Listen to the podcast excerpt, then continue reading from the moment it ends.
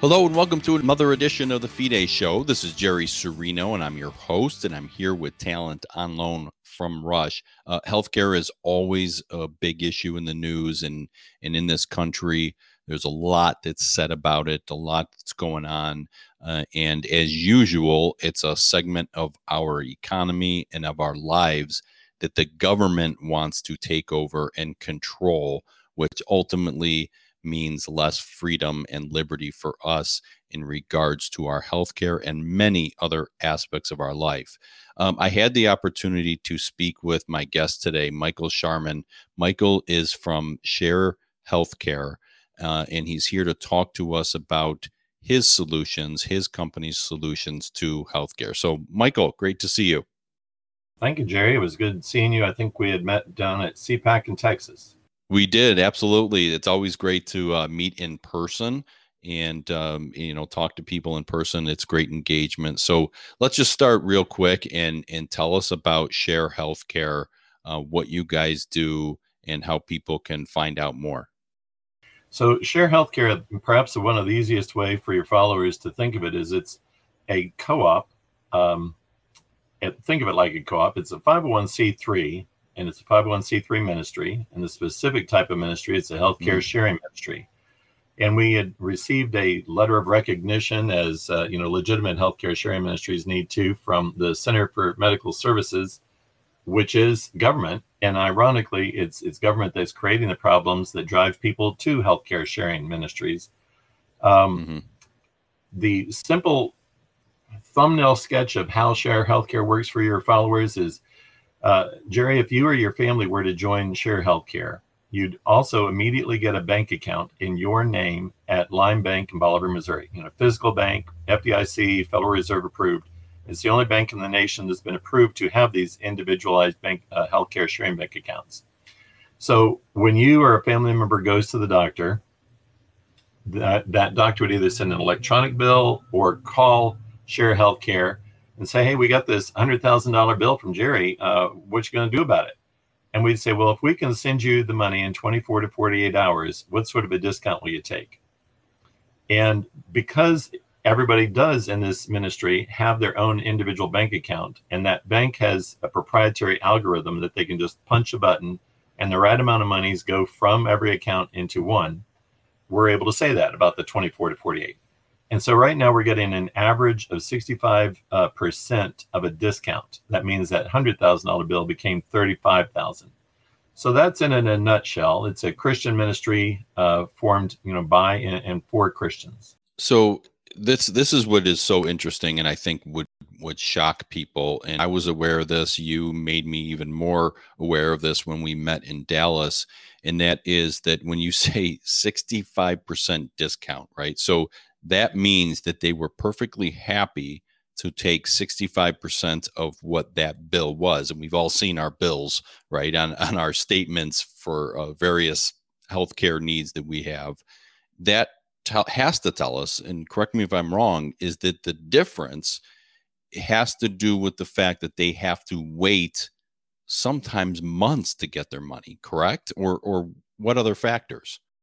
Well, that's one of the huge factors. That also there's we have much less paperwork than does the government exchanges or health insurance companies. Plus, I think they appreciate the fact that we allow the doctors and the hospitals to actually act as medical professionals as opposed to bureaucrats. What I mean is they get to decide with their patient what is the right care for them. For example, during our COVID era, if their doctor decided that they needed to have hydroxychloroquine and ivermectin and the hospital that they were in also agreed with that, then great. That's a decision that they get to make. We don't dictate to them whether or not they can, and we don't charge a surcharge if they do or don't. It's interesting that in the Affordable Care Act, which, as I mentioned, has a specific exemption for healthcare sharing ministries, it also created the disincentive for hospitals or for insurance entities to do exactly what I just mentioned of ask for big discounts. Well, why do they have a disincentive to do that? Because the Affordable Care Act allows them to take a profit based upon how large their bills are. a percentage of that. So I'd much rather get a percentage of a billion than a percentage of a million. And so that's kind of the problem when the government gets into market control. And that's absolutely per lack of market control. We have the government involved. Anything the government gets in is basically dead. It basically destroys. It's like a poison or cancer into any area or industry that it gets involved in. So, but it also tells you, and again, you sort of mentioned this at the very beginning of the answer to that. My last question was, the amount of paperwork. I mean, I know when, we go to the doctor, I have health insurance through my company. There's all sorts of people on the phone that are dealing with issues, and we got a bill and the bill isn't right, and we have to call, and it takes 3 hours to get it dealt with. And you have all these people working at these health insurance companies.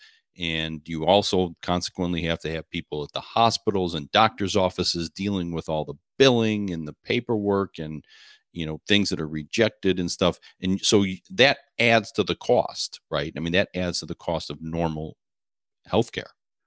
Yeah. And to put it in another perspective, the cost for Share Healthcare, which is $149 for a single, $249 for a couple, $349 for a family of four, and $50 for every bit above that, basically winds up to be 20% of what a person would be the national average for health insurance. So we're qualitatively different from health insurance in that we aren't regulated, and so the person gets to choose what type of healthcare they want and where they want to get it. And we're quantitatively different. We're 20% of the cost based upon kind of those two things. We don't have government control, and people are able to choose their own medical care. So the type of people that we wind up getting are those that I'd kind of rather not go to the doctor if I don't have to. And when they do, they try to be good stewards on their own. Now, we'll negotiate the prices, but they just try to, a lot of times people will have something that they could submit, and they just think, I'll just carry it myself. And you know what the reality is with health insurance, so much of our bills we end up paying because of the high deductibles and copays and all that stuff. And many people never actually use the insurance because they never meet their deductible. I would think, and depending on the person. So this is a question that I asked you, and I'm anticipating or thinking about other people asking, saying, hey, this sounds really great for, doctor's visits. When I go in for various things, my kid, breaks his wrist or I have an ear infection and I need to go see a doctor. Seems pretty simple. Well, what happens if I get into a car accident and I'm in the hospital for a week, or I get diagnosed with cancer and I'm battling cancer for 10 years? Well, we have no upper limit, we have no per event limit, and we have no annual limit. So use an example that we just had recently. That in that $149, $249, $349 plan that I mentioned to you, the family will have accepted a $1,000 per event personal expense. That is, you go to a doctor and he says, I'm kind of concerned about this. I'm going to forward you on. Well, that doctor visit might only be $140, but then he takes labs, which bring it up to about 800 or so. He forwards you on, you're over 1,000. That's all just one event. Winds up there at the terrible cancer, which goes on for years. That's still one event. So there are no copays. We have the basic premise is that we have the biblical idea of load and burden, that a family should be able to carry the load of what they can, and the rest of the body of Christ carries a burden. Well, most copays wind up being a serious burden. On a $100,000 bill, that would be $20,000 or so for example, the health insurance exchange. That's basically what it is. And then you have a deductible of $8,000. Well, that's a pretty big burden too. We're essentially passing the plate across the nation, across a whole lot of different denominations, and we're just helping one another with that little amount.